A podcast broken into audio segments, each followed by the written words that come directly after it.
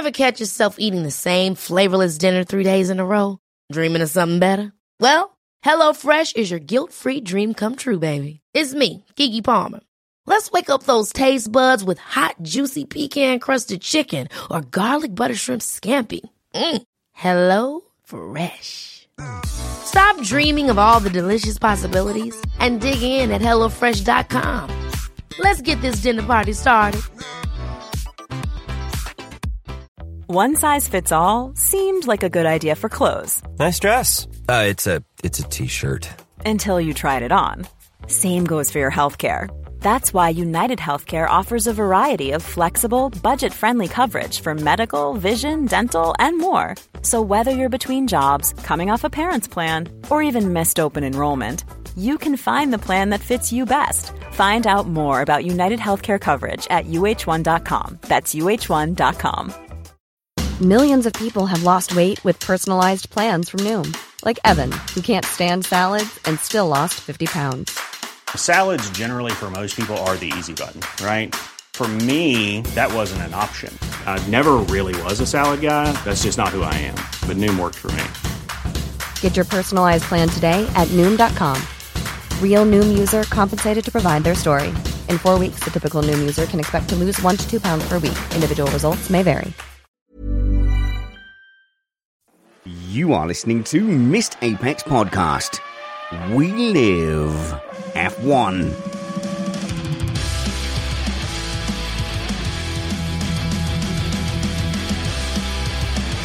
You are listening to Missed Apex Podcast. The title of today's show is Checo Might Have Been Wrong, but he's first. That from Eric Gados on Twitter. The runner up was Nicholas, who suggested who can crash the slowest?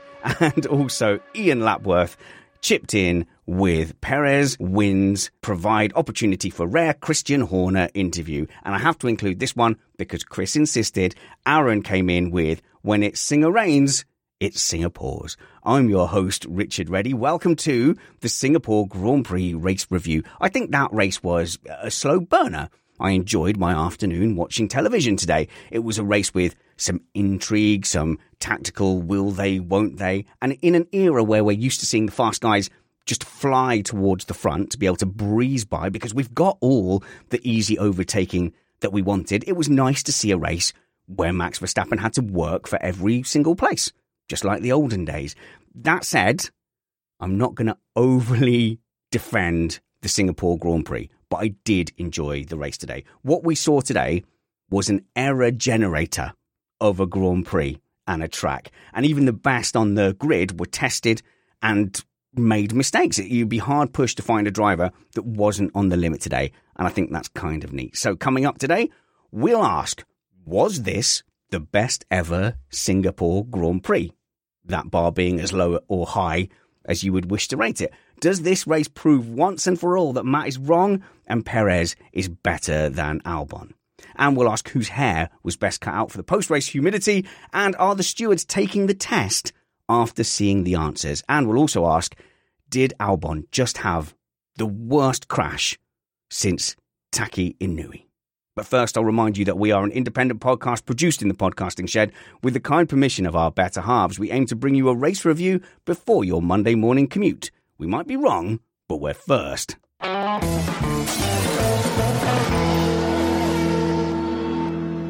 I'm joined in the shed by Matt Two Rumpets. Hey, Matt.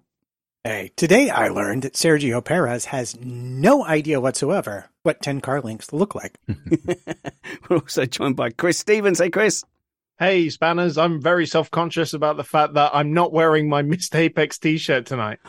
How dare you? Why aren't you in uniform? Because I forgot about it. Does it not fit anymore, Chris? Do I need to send you well, a new one? that as well, but you can only see this much The on the live part, stream, yeah, so it yeah, doesn't matter. It's a very forgiving camera angle. And we're also joined by Kyle Powers. Hey, Kyle.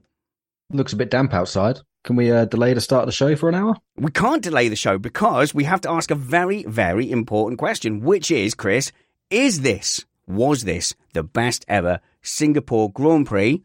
I'm going to say yes, because the only other Singapore Grand Prix that I can think of that comes to light is the 2017 one, where, as we know, Verstappen wiped out ruthlessly both Ferrari cars, and I don't need to debate that because that is a statement of fact.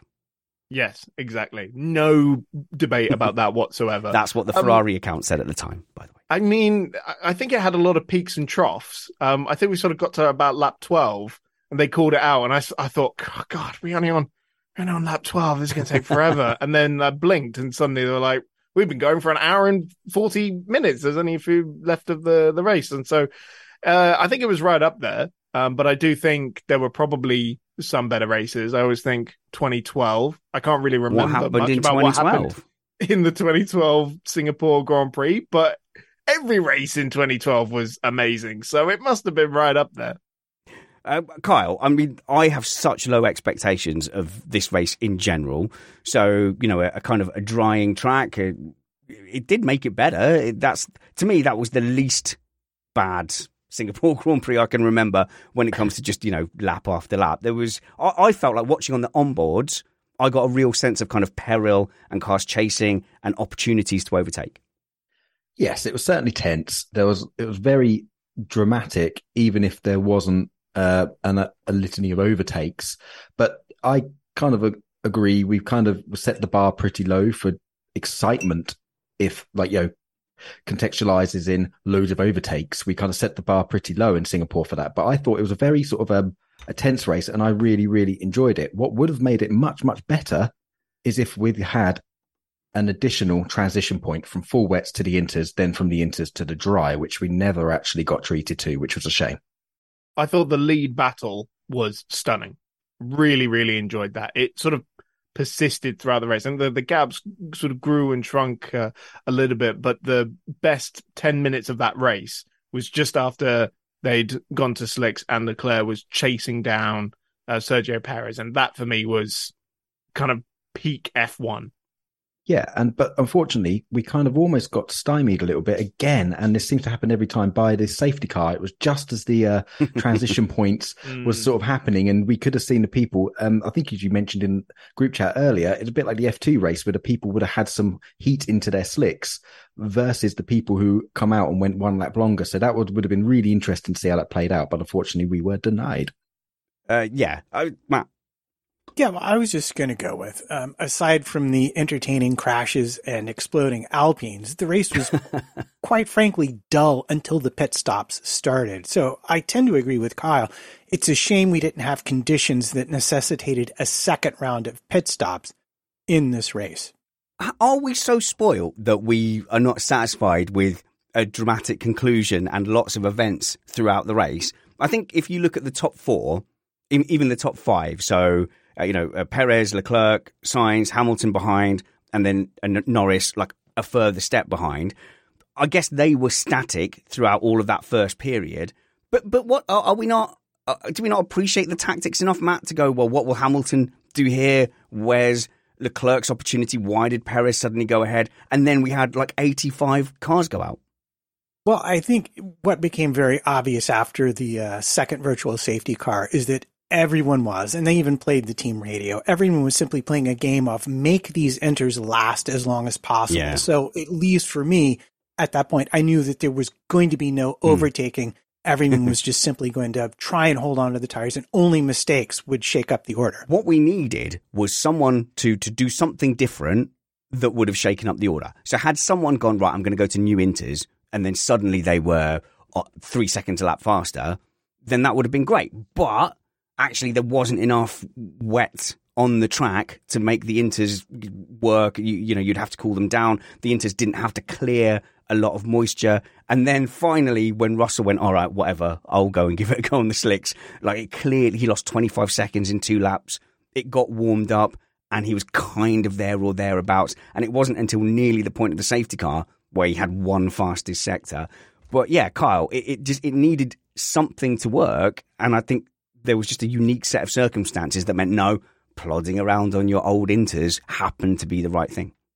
Yeah, and uh, um, as was pointed out during the race, I think they were all terrified of what happened in Turkey a couple of years ago with burning up new inters and just graining them where the old ones were were better. Now, Lewis did actually say we think there was a bit of an argument of him wanting to start on older inters which may have helped with getting temperature into them or using them, which I found quite tricky. But yeah, it was slightly missing something. And also, I think what contributed to that was the massive field spread after the restarts. So we've got this ginormous field spread. And I think that was in some way the cars, for some reason, this it's the first time we've seen it with this regulation of cars. They seemed worse following on this sort of street circuit than the older generation did. The field spread after the safety car restarts, I found was amazing. There was like multiple seconds gap between cars. And I think this is because these cars are very stiff and clumsy. It's like sumo wrestlers turning up to perform ballet. And then the ballet is actually on ice with these overweight and stiff cars. So everyone's being super cautious and they're not actually running that closely together. So I think that kind of hindered some of the action a little bit. There you go, Chris. That's your first social media clip. yeah, we'll be posting that one on uh, on Monday. No, I um, I, I think the wet weather contributed to that because I think as you saw as soon as it got onto slicks, everything kind of tightened up a little bit. And I think what we see in the wet as well is that you know in the dry maybe there's a few tenths of a second between the best and the worst driver in the field. In the wet, that multiplies, and you see the the likes of well, normally in wet races, we're talking about Hamilton, Verstappen, Alonso, uh, you know, these true kings of, of Formula One who are amazing in the wet. Kobayashi. And then, uh, uh, uh, yeah, yeah, sure, man. Boo. Yeah, whatever. Um, yeah, I, I, think that contributed to it slightly. Matt. Yeah, well, I just to follow up on Kyle's point, I think the primary driver of that difference here will be the the lack of traction the concertina effect and the fact that the cars are so much more stiffly sprung means that you're just not going to have the same kind of compliance under traction that you would get with the older, much more complex hydraulic suspensions. Yes, I agree. And the stiffly sprung thing, I think, is the major thing here because we've lost a lot of the sidewall, the compliance, and a lot of the nice, as you mentioned, the nice suspension tricks. So everybody, as we saw during the race in some quite humorous examples of if you just snatch a brake, that's it. You are mm. a one way ticket to um, Carbon Fibersville. So you want us to get straight to the action, do you? I suppose you want us to talk about Perez holding off Leclerc for a, a victory, his fourth victory in Formula One. You want to talk about Verstappen coming through the field. You want to speak about Hamilton and that squandered potential in this race. No, like the Singapore Grand Prix, this is also a slow burner. And I do just want to talk about the start because F1's attitude to wet starts is is really different. And the thing that perplexed me the most was not that they took a decision to delay the start, because I, I can understand that. If the, if you feel like the conditions aren't going to be suitable for safe racing, I, I'm with you. And look, Spa last year it wasn't great, but it was really chucking it down. 2014 Suzuka is still ringing around in a lot of our heads. So no one here is against safety. What I am against is that when they finally decided it was worth getting going, they then launched into the whole pre-race routine. So the celebrities had to come out, they had to do the, the national anthem, they, they had to do the grid walks, which is all fantastic. But they could have just done all of that whilst it was raining because umbrellas exist. They could have done grid walks, they could have had a, a gazebo thrown up. I've done that before and I'm just one dude. I've thrown up a gazebo at the last minute to deal with the rain, Chris. Why mm. did we have to delay? Why couldn't have we just done all of that bump and then gone, right, we're ready to go? As soon as the weather breaks, let's race. So I agree with you in principle. The only problem is you can't have the cars on the grid uh, because getting them to the grid involves putting them on the track and they have to be driven around there. And obviously, the track was not in a state to be driven on. Mm. You could, if you really, really wanted to be finicky about it, was just push them into uh, into the grid slot. Then, but I do agree, the cars should have been ready to go straight away, and we didn't have to faff with so much of this stuff. They say, "Oh, we, we're good, we're going to get going," and then we spend another half an hour looking at cars in garages.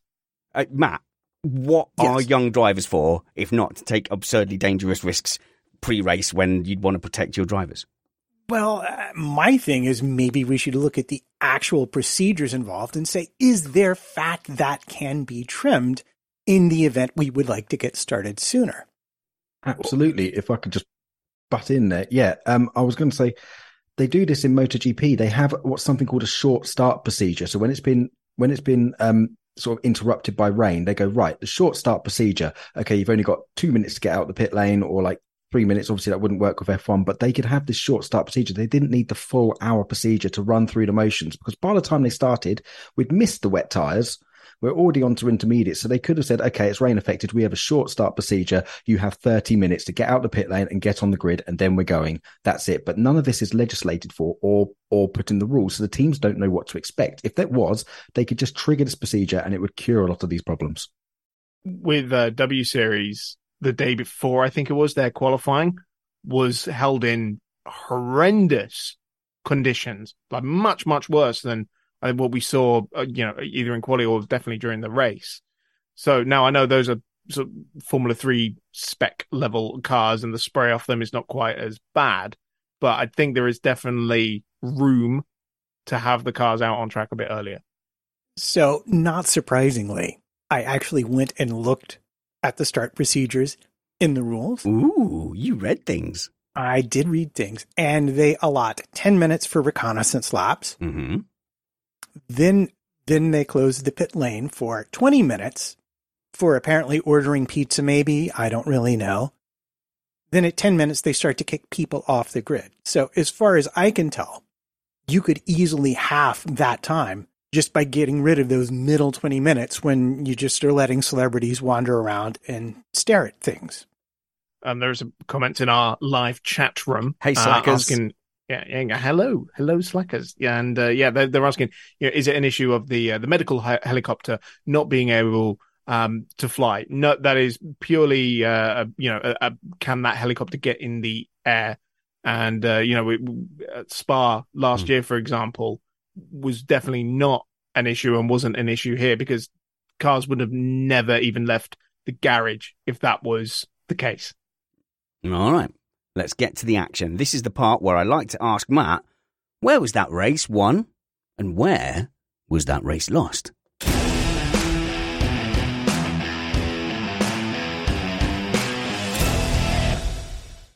Okay, Matt.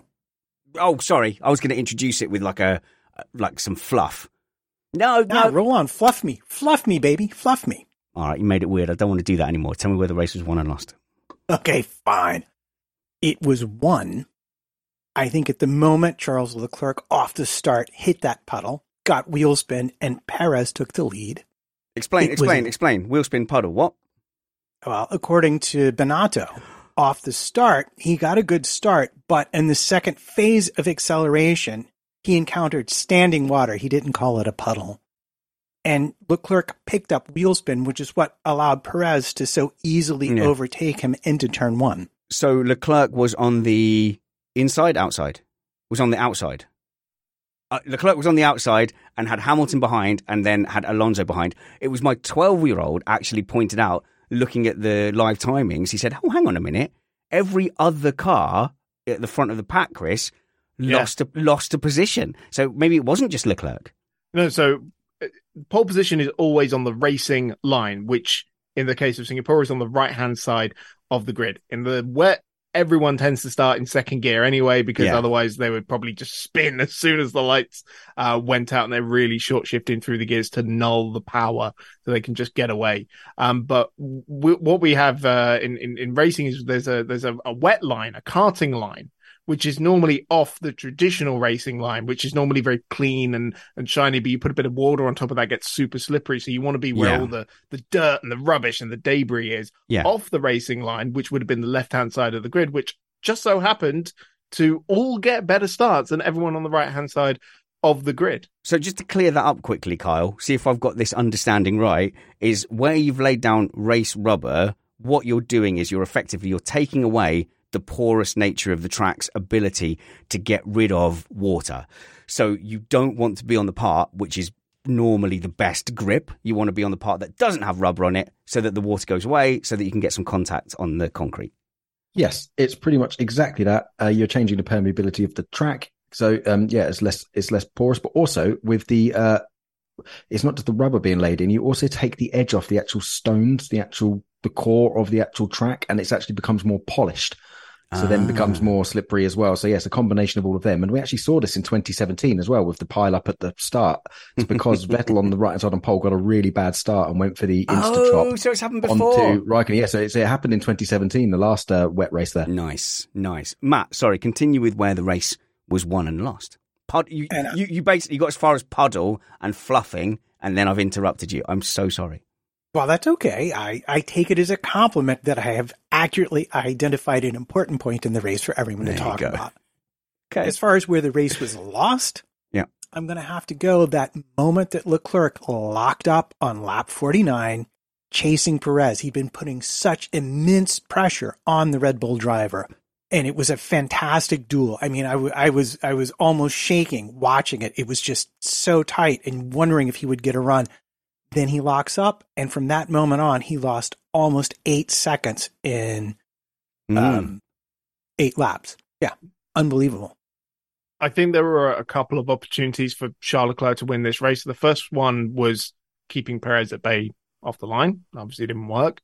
And then the second one was when his car just sort of seemed to come alive right after the um, safety car restart Yes, when they'd just yeah. gone on to slicks and Perez was struggling a little bit uh, with uh, with his brakes. He was locking up with a his little bit more as with well. Yeah. and uh, yeah, the drivability Mm. he was talking about as well, which I think was just an engine um, setting. So uh, Leclerc had an opportunity then to pounce, and he had to just be so precise because when you're racing on a drying track, you've got a very narrow dry line, and as soon as you get onto the the damp part of the track, you lose all that tire temperature, and you can fly off the racetrack. And we saw so many drivers Mm.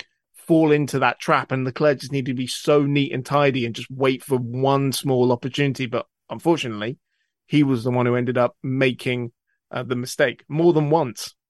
Yeah, and then there are those who might say that the race was really won in the steward's office afterwards. Oh, Mm. boo. Okay. Def- well, we have definitely laid the groundwork here for some topics. I'm not ready to answer the safety car questions yet. And, and I won't pretend to be neutral. I won't pretend to be uh, impartial when it comes to Sergio Perez because when you follow a midfield driver, Matt, the rewards they come they're few and far between. And when your favourite midfield driver becomes number two to the reigning world champion in a team notorious for favouring their number one, you've got to enjoy these moments, haven't you? Yeah, you do. And uh, nothing away from Perez, aside from the legalities of it all. He won that race. It was a genuinely brilliant Yeah. drive from him in conditions that Yeah. that were challenging for people who were multiple world champions. Let's just say it. Do you remember when Ocon? When did Ocon win a race? What race was that? Hungary. Hung- Hungaroring last year. Yeah. Yeah, last year. And uh, do you remember I I WhatsApped you as the race was finishing, simply because I just wanted to see how you were taking it, and I just watched like your your joy building as it got over the line, and it was just wonderful to watch. My reaction to Perez winning slightly different. My twelve year old hid under a blanket by the time by the time the race finished, and, and he poked his head out and he went, "Dad, is it over yet? Is it over yet?" Oh, no, yeah, yeah, yeah, it's over. Chris, That's so that's so sweet. No, the um, I I have to say this because Perez, this was easily his best win in in Formula One. Uh, and even if it there is a you know maybe a, s- a s- ti- tiny amount of controversy about it because of this um safety car ten Boo, lengths no, there isn't. thing. No, but I, it was one hundred percent his his best win. The day where he had a world class drive, and on a day where you could compare him to Schumacher, to Hamilton, or to you know anyone. If you saw more days like that, he would be you know a championship contender. But they're not there every single day. But easily, easily his best win in Formula One. I completely agree. This is his first sort of full merit win. If that sounds maybe that's a bit harsh. Maybe that's a bit harsh, but there was no accentuating circumstances. There was no safe. There was no like crazy safety cars. He made a gamble. He wasn't sort of inherited the lead or anything. He absolutely nailed it from the start. He barely put a foot wrong, and he soaked up intense pressure from Leclerc. It was very, very, very impressive. what about when he defeated the mighty Lance Stroll at Istanbul? And Stroll was leading that race, and he usurped him because he deliberately made Stroll have a mysterious front wing problem. Uh, no, um, okay, look, I, I I think that there's some of the Verstappen, uh, some of the Verstappen, some of the Perez wins were better than this. But like you look at Monaco this season and you go, okay, that was kind of gifted. But like today as well, there was a bit of luck because Verstappen had the problems in qualifying that put him to the back. Even as a Perez fan, I do appreciate that there was quite a few extenuating circumstances that made him lead to this win. So if it was a track where overtaking was significantly easier, I think like on raw performance, Leclerc probably had it today. If, if there was a little bit more room for overtaking, Verstappen was going to get pole over Perez had he not had that issue with fuel. But when it came to the execution and the defending and the car placement and the keeping it calm and, and overcoming problems, uh, yeah, I think you can't deny that that is you know a good race win. But also, just a little footnote, Kyle. There have been lots of times where there there was a win that was to be his that got taken away or, or given to someone else where he raced better. And I've seen better Perez performances. I just don't want to over egg it. Yeah. Yeah. Yeah. well, well, that was actually going to be my point because I think we could have seen this performance in Jeddah at the start of the year when he looked, I think, and he got completely Spain utterly stitched up by the um by the safety car. I don't think Spain. I think Spain. He was it was gone already. But no, in Jeddah, we would up. have seen it another another street circuit, and he put in such a yeah. I think it was a safety car was really unlucky to him this time. So I Yeah. think this is the performance we would have seen earlier in the year, and what that would have done with his confidence, nobody can say. But it was mightily impressive. And to, I, you know, I'd be lying if I said I wasn't sitting there thinking, right, the mistake is coming soon. It's going to come soon, and it's going to come soon because he was under so much pressure, and it was so tricky. He was having to push so hard, particularly when he's having the drivability problems, having Larry sort of squirrely moments on the out, getting out the corners. And I'm just like, right, the next couple of corners, he's he's going to hmm. stuff it into the wall, and he didn't. And then just to test, like testament to his pace. He absolutely, when he got given full wang mode at the end and said you have to go away, like you actually have to full bananas, he absolutely like romped away from Leclerc. So yeah, I think he had Leclerc covered on pace throughout the race, to be honest. Okay, if Hugh Bird comes on the radio and goes, "Okay, Checo, it's time for full wang mode," we will know for sure that he listens in to Missed Apex podcast. I think um, that that's sort of a shameful thing, shameful secret of a Perez fan, Chris, is that. As Kyle says, I was starting to suspect that Perez might be a little bit of a street circuit specialist, and as a Perez fan who hates all street circuits, that was it's like a little, you know. Let's not let's not say that out too loud. Like, you're going to have to come around eventually. Yeah, But that call to pull the five second gap won them the race as well. sure. They had the foresight ah, to do well, that on a on a on a weekend where Red Bull made their first major blunder of the season with Verstappen in qualifying. They absolutely made the right Mm. call. Okay, so we're going to have to go to this safety car penalty. The, 100%. should it have been a been a penalty? Should it have been a harsher penalty? Me and Kyle disagree. So here's here's how it's going to work. Matt, I would like you to detail the situation uh, uh, and the penalty that came about. We will give Kyle the opportunity to be wrong, and then I'll correct him. I think that's how it will work the best. Okay, well, as we all know, there were not one, but count them two penalties assessed against Perez for safety car violations.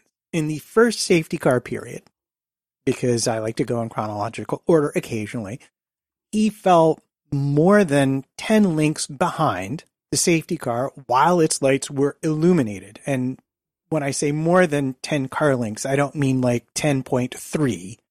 I mean like it's five corners ahead kind of distance mm-hmm. behind. So much so that Lewis Hamilton radioed the team and said, Whoa, dudes, what's up with that? reckless driving by the safety car, Chris. Bernd Maylander needs to be stopped. He should be the one getting a reprimand. Why is he going so fast? Well, I think what we need to also just clarify as well is that this is not on a restart. This is in the middle of the safety car period. Obviously, once those lights go out and you see the race mm-hmm. leader back everyone up, that is That's allowed. all Yeah. part of the system. That's what you're meant to do. This was in the middle of the safety car period when they should be following it closely. Chris annoyingly makes the correct point that the 10 length rule is for when the safety car lights are illuminated. Once they go out, the driver leading the pack becomes the de facto safety car and is in charge of the restart once they pass uh, whatever the first safety car line. I forget what it is. Or the safety cars in the pits. But we have him far behind, dead to rights, called into the steward's office, and defending himself with the following information. My brakes were cold and it was wet, so I couldn't keep up with the safety car. Oh, mate, I've definitely used that excuse skipping a traffic light. Okay, Kyle, you are of the opinion that Sergio Perez is kind of lucky to get away with that. Please make the case for the prosecution. Mm. Well, I didn't say I wanted him to get a penalty. I just think You he's said- a very, very, very lucky boy that he didn't. Because I thought from from when I saw it, when they replayed it just shortly after the race, I was like, that is an absolute slam dunk. Because it wasn't, you know, I'd argue if it was slightly on the fringe and it was slightly tight, okay. But the first one, he was miles by yeah, you couldn't even see the safety car. It was miles, miles ahead, and he used that opportunity to absolutely, you know, push really hard in the next couple of corners to get some heat into the tires. That's exactly why they do it. It wasn't an accident.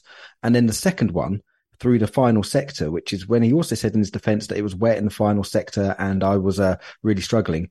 This is when he was on slicks. He fell really far behind it and then absolutely, as again, I'll say again, he went full wang through through the final Full wang. corner, Full pushed it wang. to get to get yeah to get loads of um heat into his tires. So it was very very intentional. And what adds to it even worse, he was warned on the first one.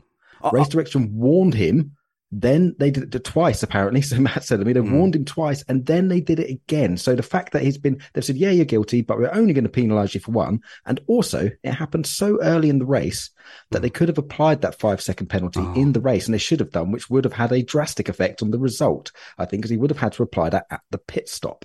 So, yeah, I think he is incredibly, incredibly lucky to get away with only a reprimand and a five second penalty. One thing's for sure, Matt, is that Full Wang has now joined the cherry hook of Missed Apex nomenclature.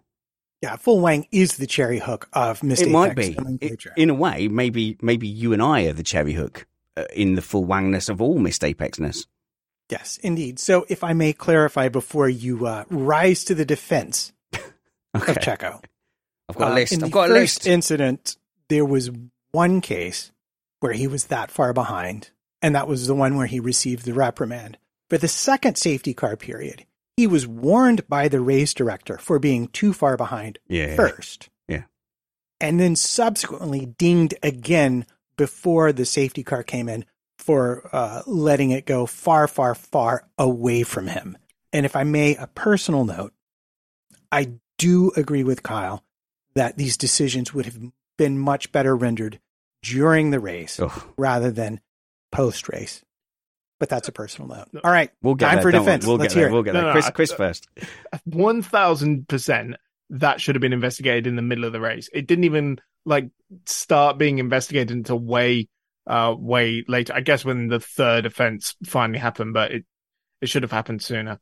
Um what I don't like about it is that it's a safety matter, which we all take very seriously. The gap creates, you know, two pockets of cars when there should only be one.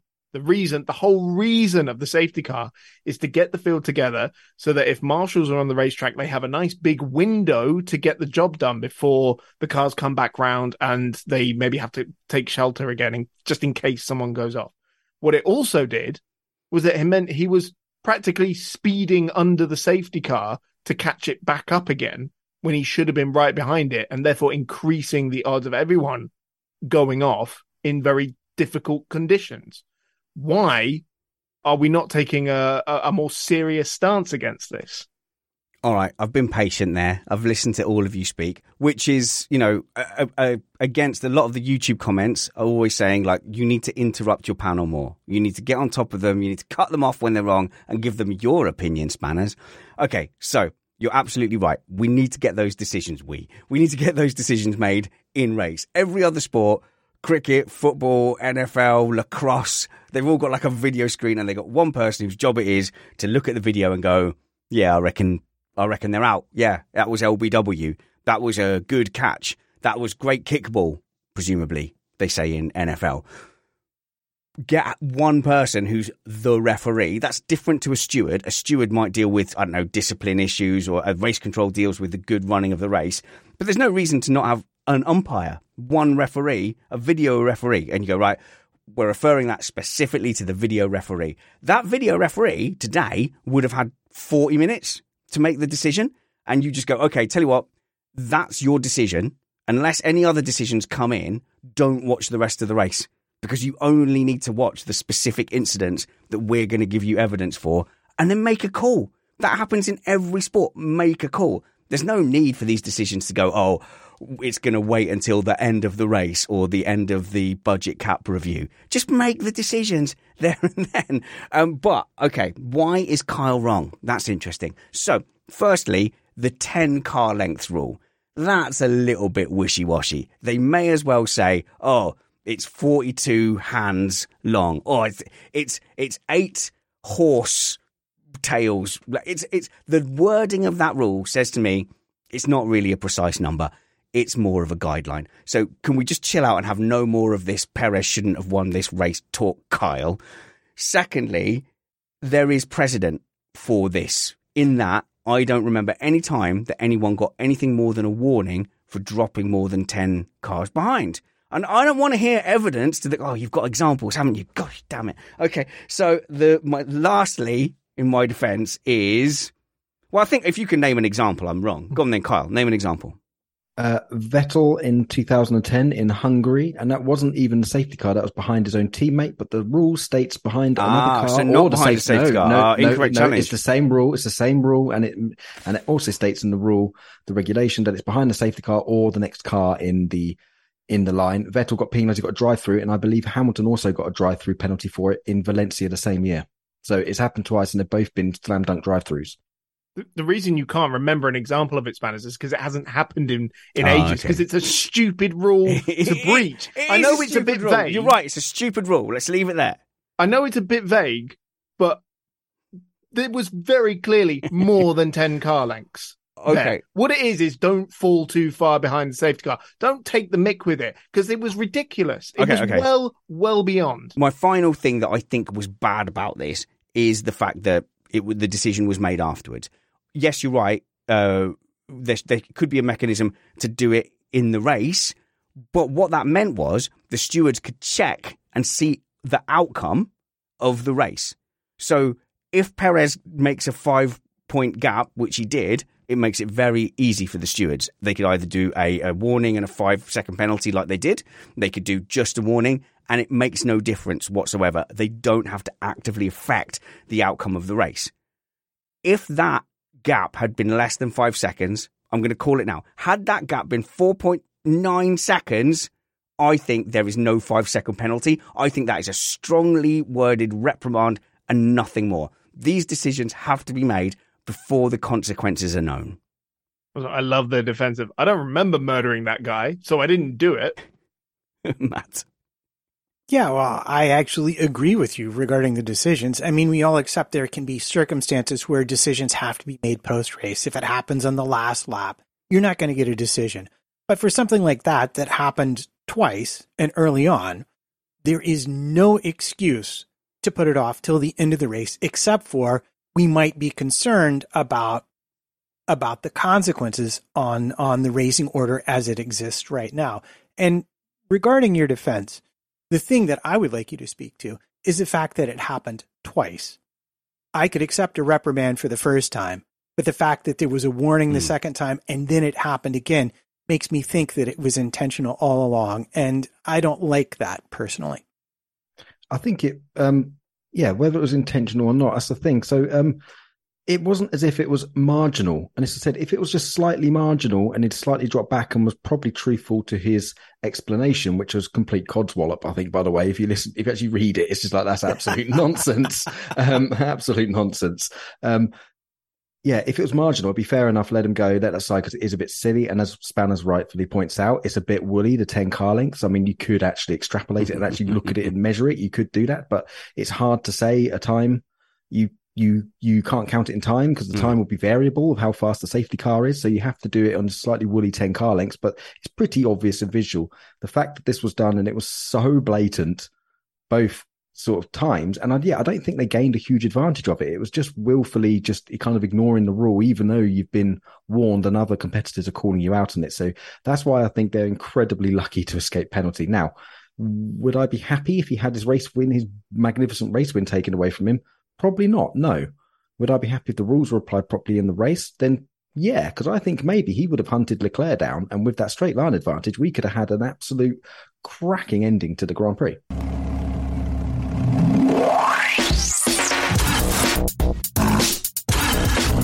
And I think we did have a cracking ending to that Grand Prix, to be honest, Chris. And that's where I wanted to go next was Leclerc's challenge. I think there there were different alternate universes of this race where Leclerc is a Grand Prix winner today. Uh, possibly, yeah. I mean, certainly got the job done in qualifying uh, with a you know like it was so close, like the half a tenth between the uh, the top three, and just getting it absolutely right and getting the ninth pole position of the season. This is probably the one he he really should have converted, uh, though. But like we were saying earlier, there's just just a couple small small mistakes are what really cost him. See, I have doubts. I'll be honest. I think this is a race that that was going to go to Perez as long as he didn't make mistakes. And my sense of that is based on the end of the race in the dry, which is Leclerc chasing Perez with DRS, not able to get round him in the DRS zones, and then unable to keep up with him once his tires started to go. I think if you change those positions around with Perez and Yeah. the Red Bull, I think Perez gets around him either sooner Oh, okay. under DRS or later because Leclerc has again blown up his tires trying to stay ahead. And this is a problem Ferrari has had since we've come back um, after the summer break. Now I'll tell you what, it was one corner that was screwing Charles Leclerc. Let's be real. The only proper op- overtaking opportunity Charles had available to him was turn seven. It was n- never realistically going to happen anywhere else. And in order to do that, he had to be very good out of turn three after that first couple of complexer corners and then stick close with him through the, the right hander that led onto the straight.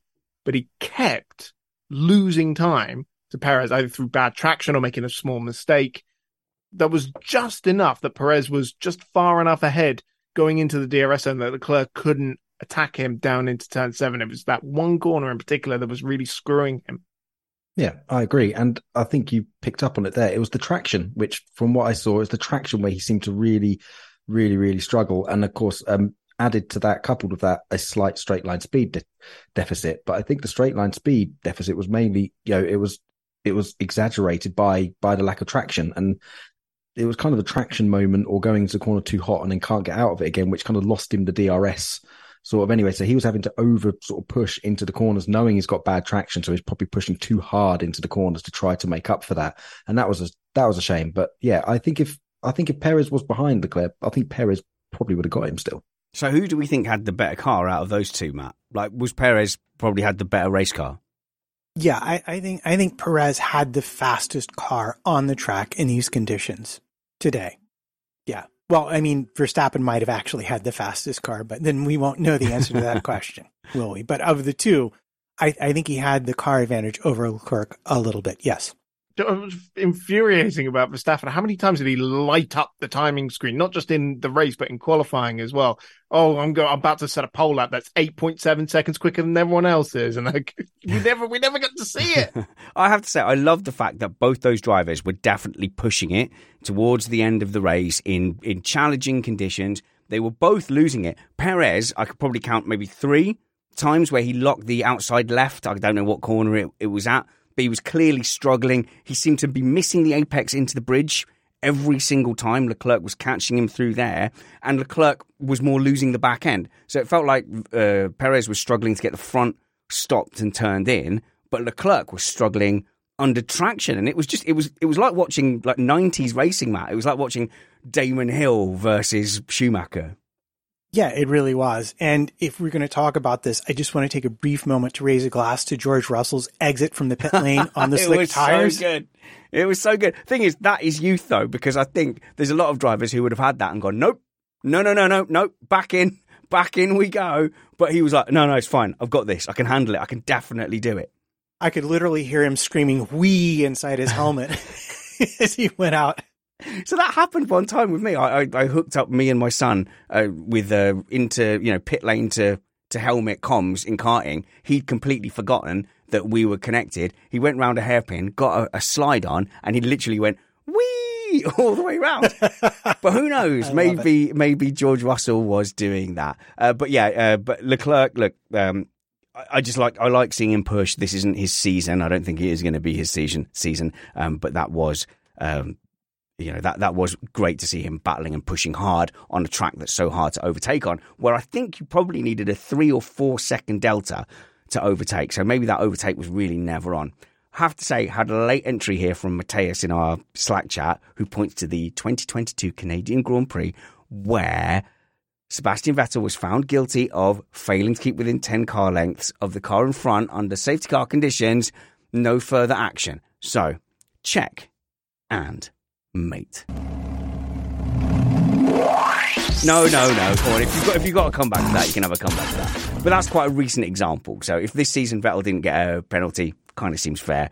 Seems reasonably consistent. I still feel like if he had 4.99 seconds, they would have copied and pasted that exact steward's report. Okay, um, let's go to Max Verstappen, who could have wrapped up the title this weekend. But Chris, a, a little bit of a, a, miserable weekend, all starting in Yeah. qualifying. it always seems to be in uh, whatever whatever series you're watching.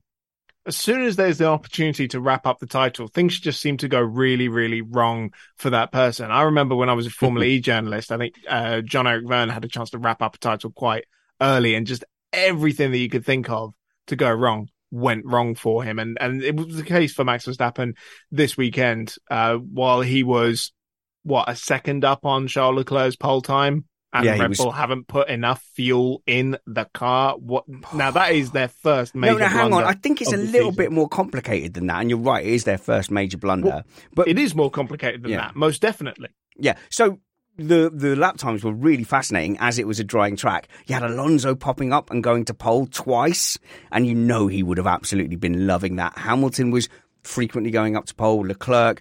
Verstappen, it never quite happened throughout that run. So this is what I'm saying. It might be a little bit more complicated than that. He was lighting up the sectors, Chris, but he never put that like killer lap in. And Because he considering kept abandoning them. yeah, yeah, he kept banning them. But had he completed any of those final two laps, I think he was like a second, a second and a half on pole. It would have been a devastating lap. Yeah. But but yeah, but for whatever reason, he didn't nail any of them, and then eventually they had to say, no, we're not going to have enough fuel to comply with the regulations. Pull in. Yeah. So he would have abandoned that penultimate lap thinking he had enough fuel to do one more. Ah, this will right, yeah. this will be the one. Because if, it, if it's not perfect, I'm I'm just going to go for the perfect lap a, a bit later. And why we saw this happen was because they were fueled up for the entire session. Mm. Normally, Q3 comes out, they do they do one flying lap, come back in, get a bit more fuel in, then they do their last flying lap. But here, because of the changing conditions, they had to keep them out on track throughout the entire session. And it's very difficult to calculate the fuel when the pace is so varying because we saw the first laps, it was Tsunoda on the intermediates who was quickest. And then the slick started to come in and they were dropping seconds per lap. And so it was very difficult to actually calculate how much fuel you'll need. And they realized two corners before uh, the Oh. pit lane that Verstappen wasn't going to make it to have the fuel sample needed, which is a mandatory requirement. Otherwise, you get chucked out of quali. So it was just far better for them to accept that they weren't going to be on pole, start in eighth place, rather than risk being excluded from qualifying.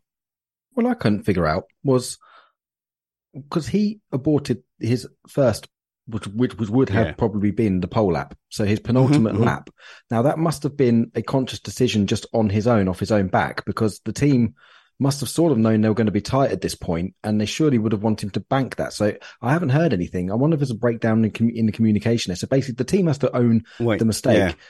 But surely there would have been like, like don't back off, cash this lap, and then get the next one. Like, but I think he must have taken a decision himself to back out of that lap to quickly charge his battery. Yeah, but he that- only backed okay, out yeah, yeah, yeah. with Yeah. about three corners left. So he couldn't have done that much battery charge anyway. So I'm really surprised at that. So I think that was his own decision, and the team were like, "Oh no!" But they should have told him pretty much straight away. Um, with, like maybe try and even lift and coast during the lap if they thought it was going to be that tight. But as we saw in 2012 in Barcelona, Hamilton had the pole taken away from him, so they know they need to have that leader. Chris, you were It's- trying to get in there. Sorry. Well, it's happened on other occasions as well. Sebastian Vettel the same year in Abu Dhabi, um, and it, you know it doesn't just account for the pole cars; it's every single car. Um, so I don't know why he abandoned that penultimate lap because it looked okay as far as we were concerned. I mean, I can only imagine that Yeah.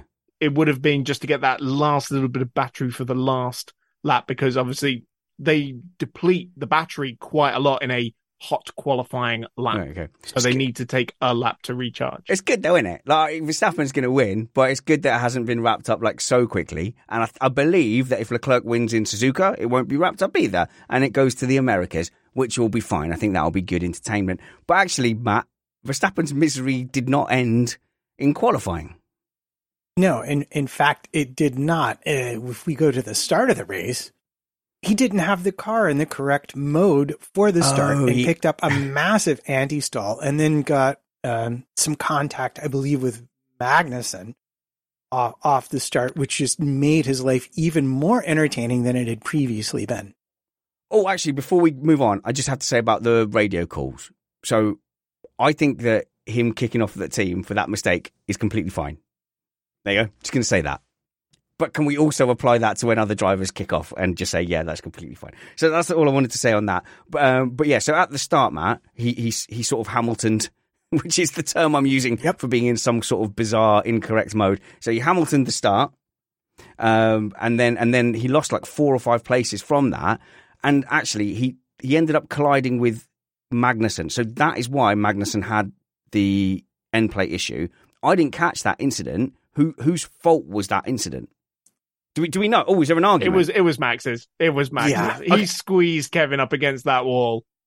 He was very lucky not to get pitched round himself. In that case, whose fault is it? It was Verstappen's. In that case, it was super cheeky that Verstappen was then on the radio calling that oh he's got to be he's got to be meatball flagged a phrase which Alex Brundle invented by the way he's got to be meatball flagged because that rear that that end plate is going to come off and hit us that is cheeky as heck when you're the one who caused that incident I didn't realize that so there you go It, well, if you look at the job he did against Vettel and then subsequently Alonso, you might understand why he was trying to get Magnussen off the track as quickly as possible. Even even he was having a really hard time overtaking those midfielders in the, in these conditions. If you thought the only way to get a more defined jawline with natural looking results was through surgery, think again. Juvederm Volux XC is a non surgical injectable gel filler that improves moderate to severe loss of jawline definition and can help you achieve natural looking results with little downtime. Even better, this improved definition lasts up to one year with optimal treatment. No maintenance required. Improve jawline definition for a smooth, sculpted look with Juvederm Volux XC. For important safety information and to find a licensed specialist, visit juvederm.com. That's J U V E D E R M.com. Not for people with severe allergic reactions, allergies to lidocaine, or the proteins used in Juvederm. Common side effects include injection site redness, swelling, pain, tenderness, firmness, lumps, bumps, bruising, discoloration, or itching. There's a risk of unintentional injection into a blood vessel, which can cause vision abnormalities, blindness, stroke, temporary scabs, or scarring. Talk to a licensed specialist to find out if it's right for you. Even when we're on a budget, we still deserve nice things. Quince is a place to scoop up stunning high-end goods for 50 to 80% less than similar brands. They have buttery soft cashmere sweaters starting at $50, luxurious Italian leather bags, and so much more. Plus, Quince only works with factories that use safe, ethical, and responsible manufacturing. Get the high-end goods you'll love without the high price tag with Quince. Go to quince.com slash style for free shipping and 365-day returns. Ever catch yourself eating the same flavorless dinner three days in a row? Dreaming of something better? Well, HelloFresh is your guilt-free dream come true, baby. It's me, Keke Palmer. Let's wake up those taste buds with hot, juicy pecan-crusted chicken or garlic butter shrimp scampi. Mm. Hello Fresh. Stop dreaming of all the delicious possibilities and dig in at HelloFresh.com. Let's get this dinner party started.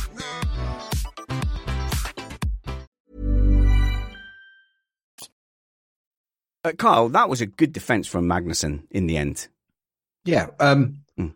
what against against Max? against Max yeah shut yeah, the it was against Max. He only he only got sort of moved out of the way after the pit stop, wasn't it? He had Yeah, to pit to exactly, get to get yeah. rid of thing, which which which was a shame because actually he put that Haas into Q3, which is an amazing achievement, and actually looked the so that was actually really unfortunate for him. But yeah, um, again, it probably was. I I just caught a glimpse of it. It probably was Max's fault again, but as we know with K Mag, he's not exactly one to move aside easily, is he? On the first lap, he doesn't exactly put self-preservation first when it comes And- and to this is it. real, Um, wheel-to-wheel Uh, racing. a few of our, our Danes and our uh, Magnussen fans in our Slack group were saying, hey, look, there is an inconsistency here. Haas have been called up three times with meatball flags for end plates, and they have seen examples where other cars with similar end plates Uh, issues have not been, you know, taken off track. And I accept that. I think that's that has been a bit of a funny one. But you also have to ask yourself, Kevin Magnussen fans, why does Kevin Magnussen keep ending up with end plate issues and, and in tussles? He has been very, very aggressive this year. I'm not I'm not bemoaning that. I'm just saying, Carl, if you drive like Magnussen does and you defend like he does, that's great tally. It's probably good racing. It does come with a risk. Yeah, absolutely. And we know he's super fighty and will not give an inch, regardless if he knows the car behind him. Yeah, It could be exactly. Max Verstappen is is It could be Concord. It could be him, yeah. Concord, and he would- It be- exactly. And and he hasn't and he wouldn't. But the problem is with the with the sort of race direction now. Once a competitor has called that out and said, "I don't think it's very hmm. safe and it's dangerous," they're kind of a bit painted into a corner then because if God forbid the the wing does fly off and conk someone on the head, they're going to look really bad because they've been warned. So they kind of have to act. And it's a bit of a strange situation now. So I'm not, I'm surprised we don't see this more of everyone saying it because as soon as they've told, told, t- told the teacher, essentially what it is because, oh, look, their wing's broken. F, you know, the race direction kind of have to intervene. And they were just, I'm, I'm pretty sure they were just about to intervene on Mercedes as well until they made the pit stop because they had to really. Otherwise, it would have been unfair treatment, wouldn't it? Yep, exactly the point I was going to make. He radioed the same thing in when Hamilton drove into the wall, which we'll get to later, and was and was Yeah. full wanging it around on the cherry hook. On the cherry hook, yeah. off. Uh, by the way, I just have to correct because a few people are saying, "Oh, I thought meatball flag was a real phrase." It is a real phrase, but on the UK Sky commentary, Martin Brundle just casually mentioned, "Oh, my son calls that the meatball flag," implying that his son had invented it. Not really acknowledging that his son is also an internationally recognised commentator and race car driver, who then had to go onto Twitter to deny claims that he was claiming that he had invented the term meatball flag. And I just found that the most endearing and sweet and lovely thing. So that that's what I was referring to there, Chris. Yeah, we love Alex. All the best for uh, the WEC finale in Bahrain, if you're listening, which obviously you are. Um, on, on Max, he had a very, very calm, cool, and collected 90 minutes of that race where he didn't do ridiculous dives and, and super um, uh, optimistic moves. It was very calculated how he was sort of making his way through the field right up until they got onto slick tires and he absolutely full wanged it into the uh, escape road.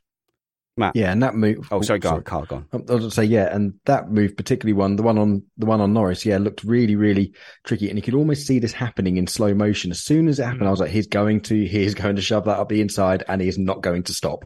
As soon as you saw that, it's like, no, there was there was an inevitability about it, but Yeah. I was kind of almost shocked because let's face it, Max this year has, apart from spinning in the Hungary race, Mm. has not really made a mistake, and it seemed almost superhuman Oh, at didn't times. he? So hang on, didn't he have an off? Didn't he have an off? Uh, Red Bull ring? Barcelona. Barcelona. Oh there yes, go, yeah. actually So in it's Barcelona. really his third one. It is, but that's it. But it's, it's almost looks robotic in his Mm. performances. Um, so it was kind of almost a bit humbling to see. Oh my! Oh, he is human. He does make mistakes like everyone else is today. Yeah, there was just this little sort of puff of spray that he managed to run over while going off the lines. And what we were talking about earlier with Leclerc, you just put one wheel into that and you lose all your tire temperature. But I know that Matt's got a theory as well about uh, why he locked both fronts so suddenly. Yeah, well, and this is the thing. I think it looked way worse than it actually was. You watched it and you're like, oh, he was never going to stop that car. Yeah. I mean, just massive clouds of smoke coming off the front tires. It looked, it just looked epically bad. It was never to, it was never on for that to happen. But actually, he hit a bump. There's a bump there, and I don't think he was aware of it. And the moment you hit that bump and it puts your front wheels in the air under braking, which is with the cars being this stiff, what happens? Both of those lock. And so when they come back down on the asphalt, you're under full lock and you cannot stop the car at that point, especially being offline. on wet asphalt. So I do have to defend him here. It was a mistake, but it was not the kind of mistake at all like it looked. It, it was well within his power, minus that bump, I think, to maybe make that move stick. Because he's the only person I can recall making a successful overtake in the first half of the race anyway. And it's a it's a pretty significant bump as well because Norris was told later in the race to avoid it by any means necessary because it was doing something to the car. Whose fault is it? Oh, little quick one while it's come to my brain. Latifi and and Joe. Oh, God. Uh, go on, Chris, Chris, Chris, Chris. I need go to get in. How dare Joe think he can he can try and take on he can try and take on my favorite driver? Who does he think he is? Oh, that was just the worst though, because um, because Joe has uh, been having you know a, a good run, and he's just got his new contract. So you kind of go, ah, for him to just go down the inside of Latifi, and for Latifi to not even realise or recognise that he was there, that's pretty upsetting for everyone involved. I do have a genuine defense, which is that in the wet condition, those mirrors are pretty useless anyway. But in the wet conditions, you may as well not even have them. You cannot see a thing. oh, okay, Kyle. What is it that you say in uh, some of our race direction briefing notes for our sim racing? If you think there might be somebody on the inside the outside, exact- yeah. there probably is. And he would have known that because hence he was already taking a semi sort of defensive positioning. I believe they call it the primary positioning for cyclists on the road, where you sort of set yourself up defensively, Yeah. knowing someone was there. So he knew he was slightly under attack. I think it was just, you know, let's give him the benefit of the doubt. Because I think it was just a bit sloppy and he's concentrating on a corner in difficult conditions and he's don't think he's meant to drift over that far. He said he didn't Hmm. see him. I think he did know he was there. He just was a bit sloppy and didn't mean to drift over quite that far. I can remember being taught to drive by my dad. And I can remember making a right hand turn and being yelled at for starting to drift into the left hand lane a bit because it was a two lane going the same direction. It's it's a real human instinct to want to widen that corner. Sure. And that is absolutely what I think caught Latifi out.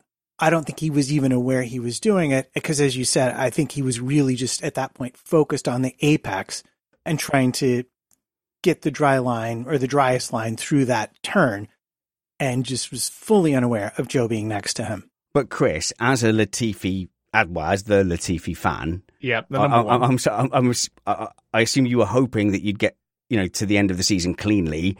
It is just, it is just another chalk mark on the wall, isn't it?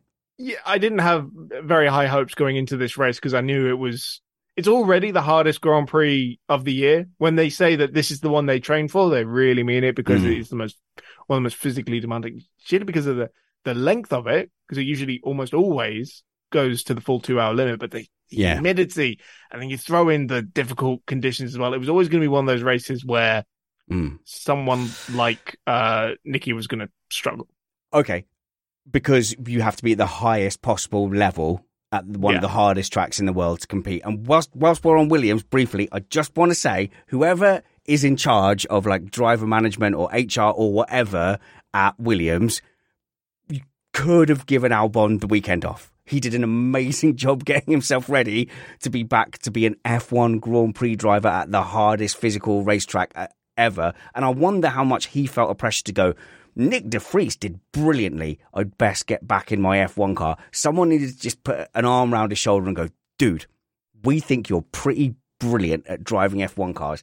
We also think Nyck De Vries is pretty good at driving F1 cars. Between you and I, you not being here at Singapore isn't going to make a difference. You were being resuscitated a couple of weeks ago. Just chill out. We'll see you in COTA. We'll see you in Mexico. Uh, uh, everyone wants to get in here. So, uh, Kyle, Chris, then Matt. It was a very good effort, and yeah, kudos and hats off to it. But MotoGP riders looking over and think that's cute. That's oh, really cute. with your motorbikes. Chris, I made the wrong decision going to Kyle first.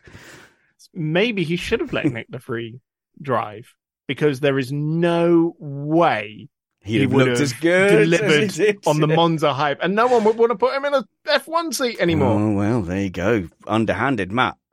Well, it occurs to me that I might actually have a mitigating circumstance for our friend Latifi. Oh, really? Mr. Apex's favorite driver Go on, in a then. Williams that's not going to be in a Williams next year Hundred percent.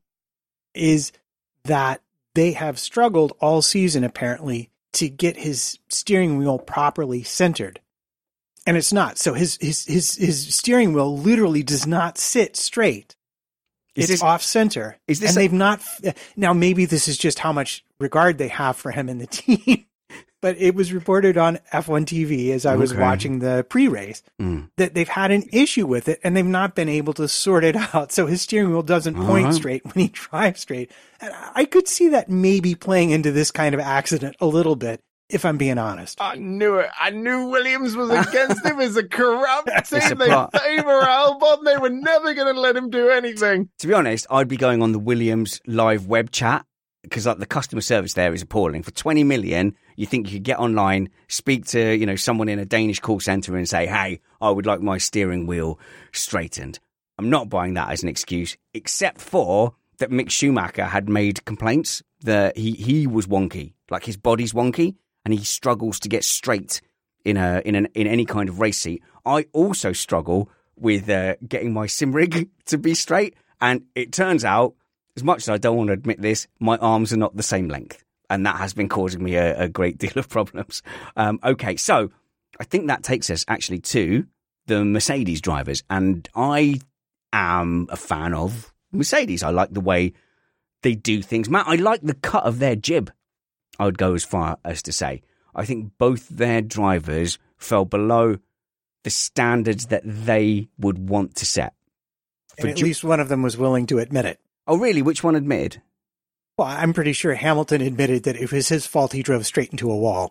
okay, yeah, yeah, yeah. It's a fair cop that. But look, um, okay, we, I mean, we can start with Hamilton because Russell is is earlier in his career. My expectations of him are, you know, just just lower in general because you know I'm not invested in twelve years of following him. But I've been a, a Hamilton fan for a very long time, and I think I, I am more critical of Lewis Hamilton than I am of other drivers. Stop laughing, Verstappen fans. I think it's true, and that's all that matters as far as this podcast is concerned this season, I have started to see a few chinks. In fact, in the 2021 season, we had a lot of criticisms about how he approached things, about how he treated Max Verstappen a little bit with kid gloves. Um, and that was carried over from 2019. He said, well, Verstappen hasn't got a title to drive for, so I should give him a bit more room. And that kind of extended into the early part of 2021. So it's not like we're not critical of Lewis Hamilton on this podcast, Silverstone aside. But, right, this season, I'm starting to see things that that I go, oh, that's that's not what I've come to expect from Hamilton. Obviously, we had Spa, we had the inconsistencies in the experimental phase of trying to get rid of uh, the porpoising, and then in one weekend, we've seen loads of like not Hamilton esque type stuff. So like not really nailing that final qualifying lap to get a pole that was there. Finally, a pole this year, and if he'd have got pole, a win is genuinely on the cards. And then just, you know, obviously that crash there, the misjudgment under braking, under, you know, trying to overtake Vettel towards the end as well, uh, losing it, you know, behind Carlos Sainz, Chris. As Hamilton fans, I'm sure I'm not the only one that's just starting to go, well, it, pff, we don't want to, I don't want to be too dramatic. I'm just saying there's more mistakes. There's more, there's, it's not the Hamilton of 2017, 2018, 2019, 2020. Yeah. Did Lewis Hamilton's best years come at a time where he didn't need to prove himself as much as maybe he needed to last year or this year? Yeah, hundred percent. Um, but that's not what I was going to say. Oh, okay. Um, I think Just for- agree for- with me strongly and then move on. well, for, for Lewis, you know, it, it kind of snowballed for him, really, didn't it? And he ended up in a in a position similar to Russell, where there was a bit of desperation. It's funny. I ran a poll on the Missed Apex Twitter after qualifying yesterday, so who was Hmm. going to win the race, and the options were the top three and or someone else. Uh, and uh, only five percent said Perez, but forty-seven percent said Lewis, and that was the winning uh, Okay. margin. We were Yeah. so convinced this was going to be Mercedes weekend, and Well, it just it- it could have been. to fall I- apart. I feel Well, like you're right. It, it definitely could have been if he was on on pole. Falling behind Sainz wrecked his race because Sainz was, in terms of pace, a bit of a train wreck this weekend.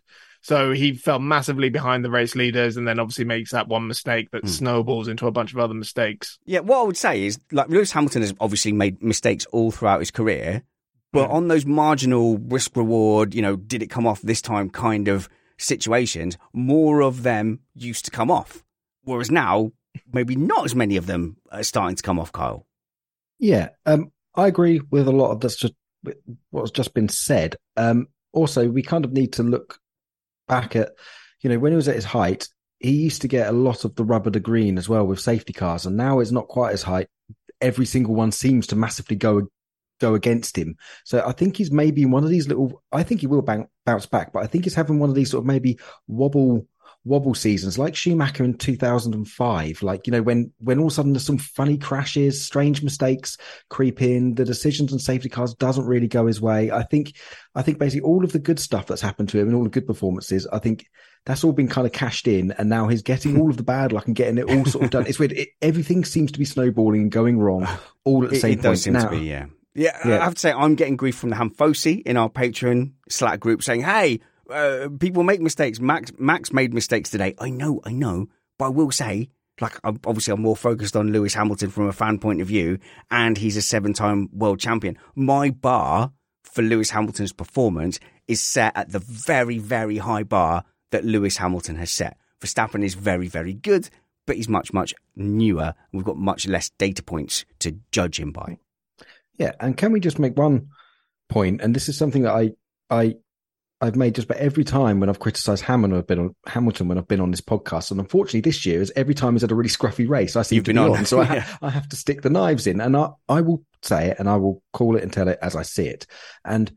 Kudos again. Take my hat off. He's done this throughout his whole career, regardless of what the Twitterists say or anything Mm. else. He is the first one to own up to a mistake, and he Sure. apologized Yeah. to his team, and he takes your hats off. He's a bit like Charles Leclerc. He will beat himself up, and he will own it. He will own his mistake, and it's never anyone else's fault. He absolutely owns it and wears it and takes it. So that is absolute kudos, and I don't think he gets enough credit for this. In fact, people say quite the opposite, and it really irks me because I'm just like, no, there's the one guy who actually does own his mistakes and is very apologetic Aw. to the team. So you can see it actually I- it it hurts him. But yeah, he did have a couple of un-Lewis esque mistakes. I appreciate that from someone who is weirdly and inexplicably a two time Schumacher fan, and I think secretly a Ferrari fan, but doesn't want to admit it because you don't feel like this is a safe place to say that.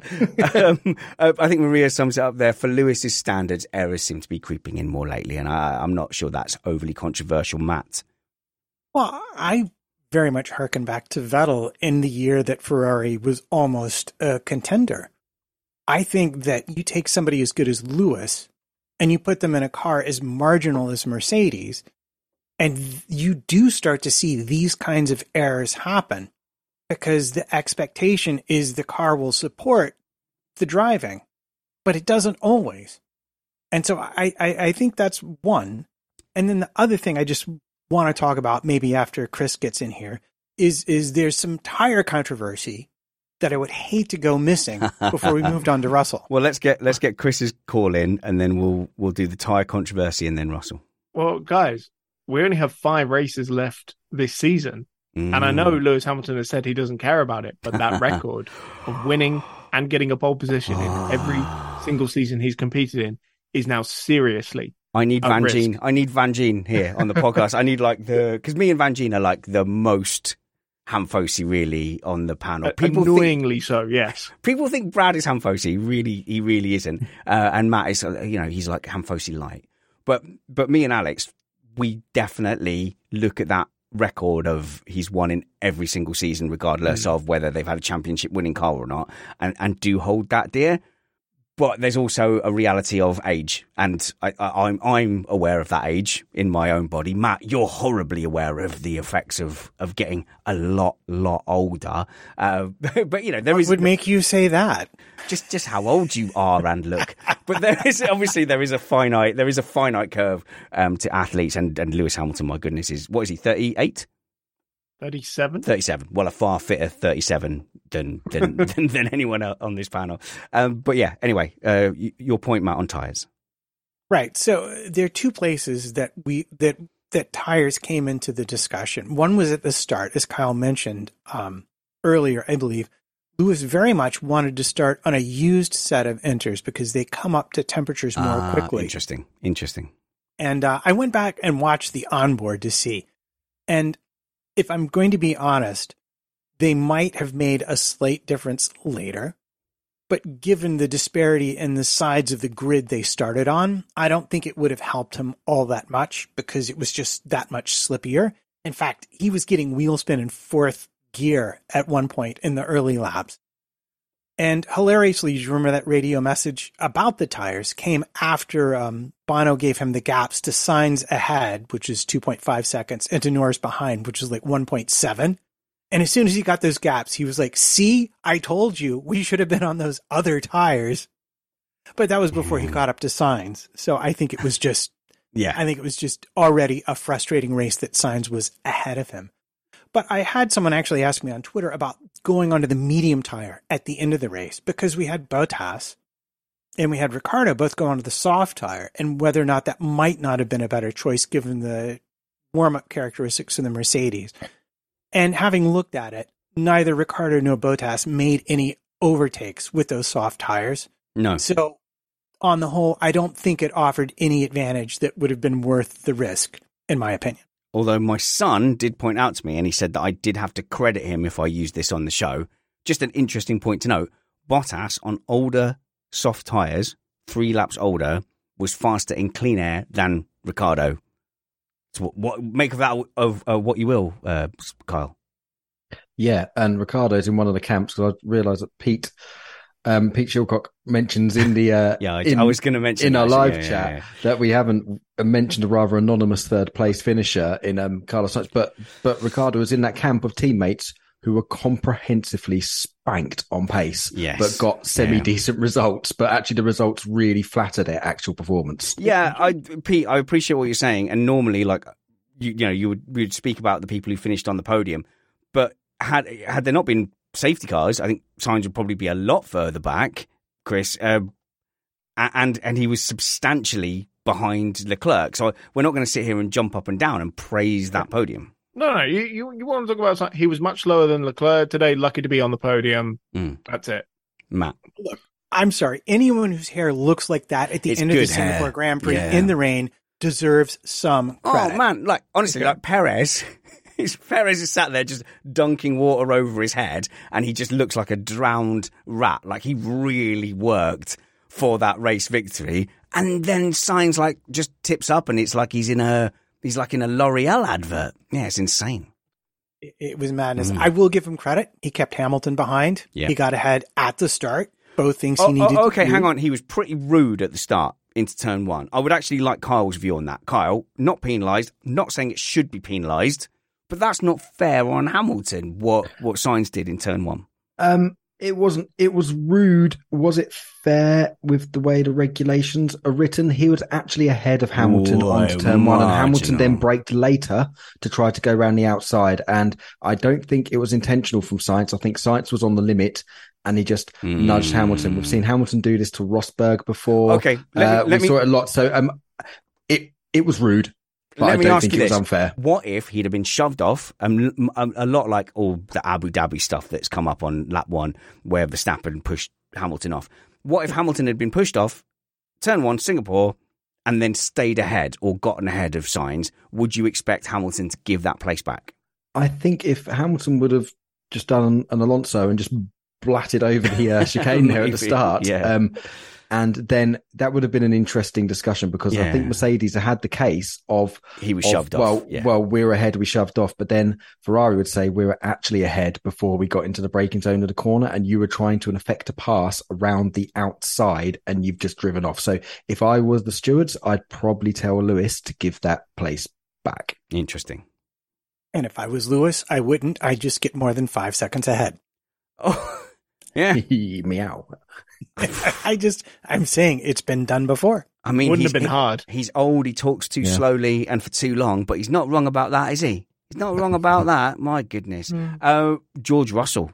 Mm. Uh, who wants to lead with George Russell? I, I want to come to the defense of George Russell ever so slightly. Okay. Because I talked about being put in a position of desperation with Lewis Hamilton, and that is the position that George Russell found himself in from the word go. Mm. because he was starting from the pit lane because they decided to change his engine after to, after qualifying. I'm not sure if that was the best decision, whether that was a tactical uh, move or whether they had to change it. Um, because I think starting 11th would have been a lot better. And the, the reason he was starting 11th as well was because of this weird brake issue where the car was sort of still pushing forward. So he didn't really have the tools um, in qualifying available to him. So I do feel a bit bad for him. And he's just sort of in a position where it's going to be impossible to overtake. I have to just do crazy things. Otherwise, mm. my race is done. And then was on the slick tires way too early and was like, well, I just have to make this work. Um, so yeah, really subpar race, but I don't think much less of him because of it.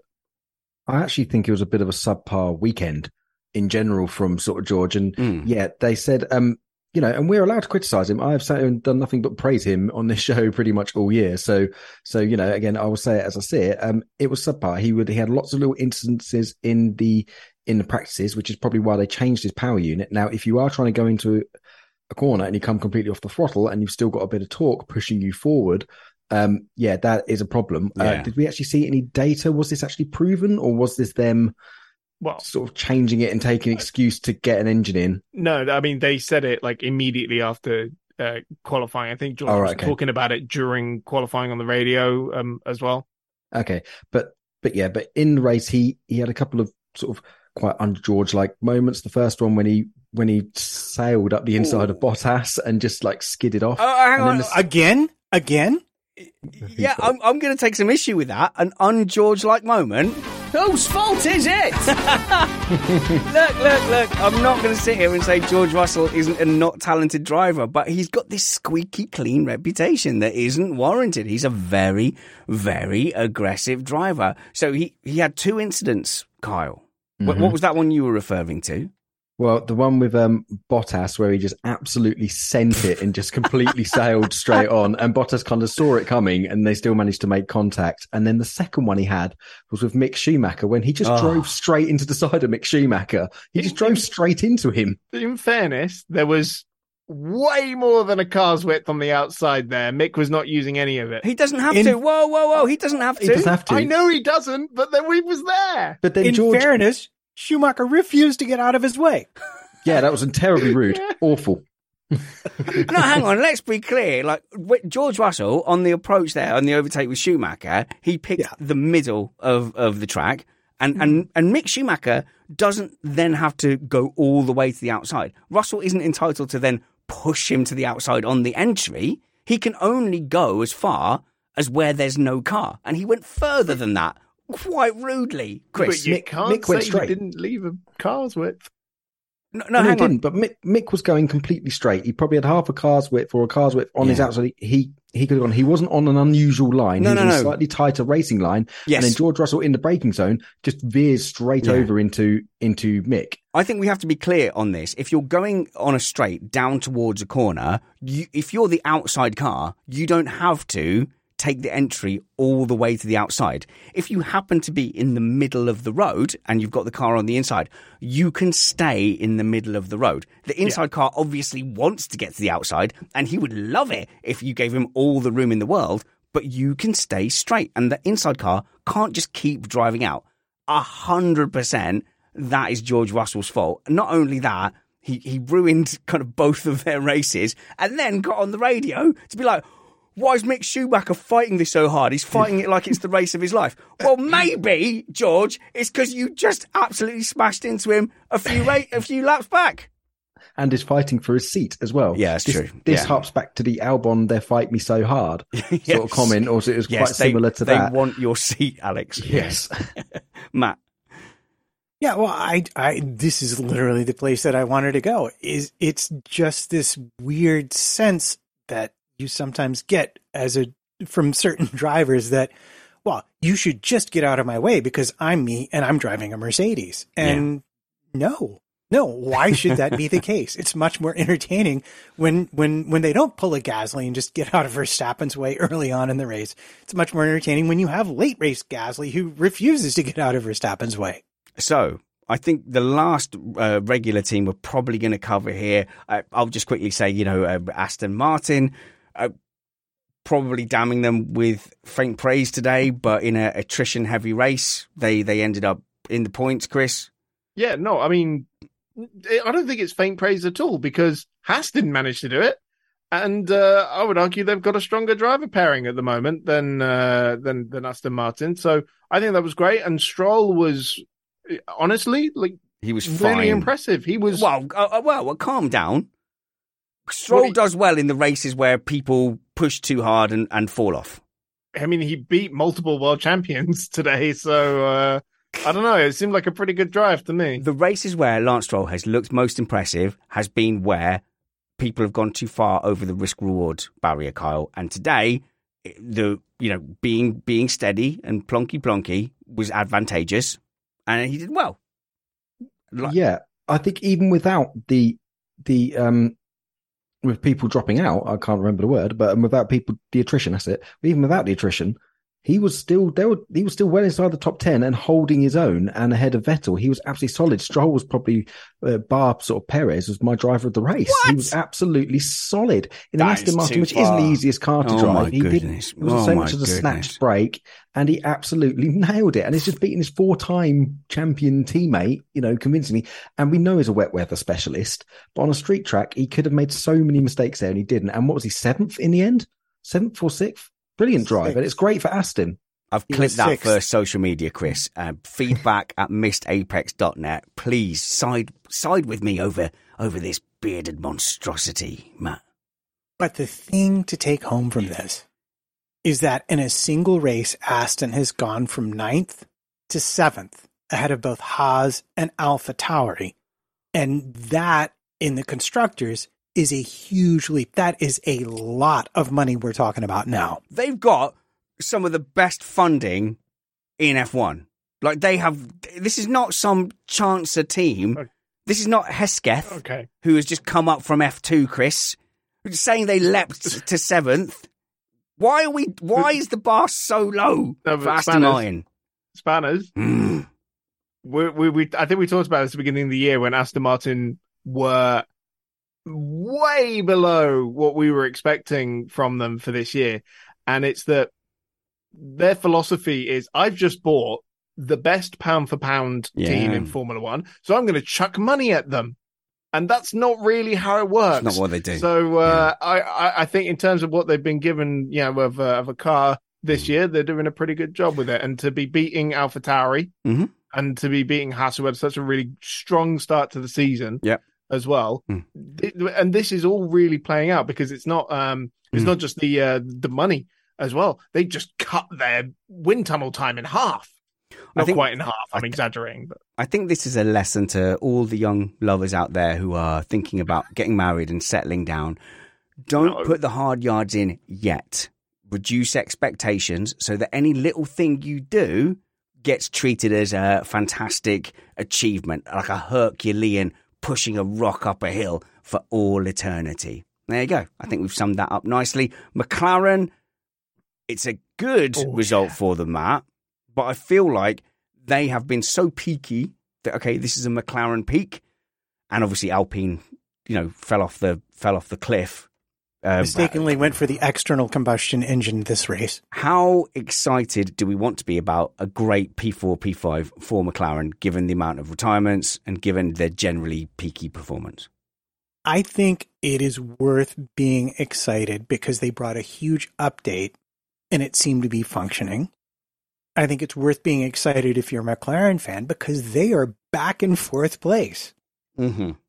with only a handful of races left. It's, and as a fan, this is one of two battles, three battles left to be concerned with. One is Perez and Leclerc for second in the Drivers' Championship. Go on, Checo. Perez is two points behind Leclerc. Get in there, lads. That's going to be something to watch. the second is the battle between Alpine and McLaren.